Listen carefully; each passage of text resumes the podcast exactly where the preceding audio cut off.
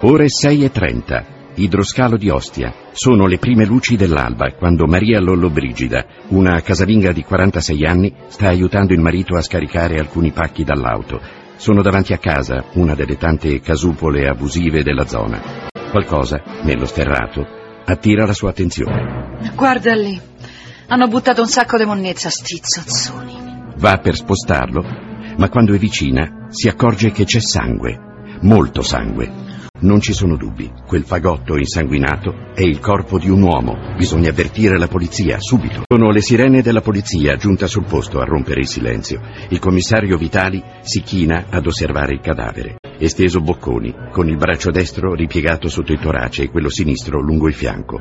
Quando lo gira, mormora stupito. Sembra Pasolini. Mentre qualcuno dei suoi gli fa notare che poco distante c'è una camicia insanguinata, vede qualcosa lì vicino, qualcosa che brilla. È un anello con una pietra rossa. Lo raccoglie, ma non gli dà particolare importanza.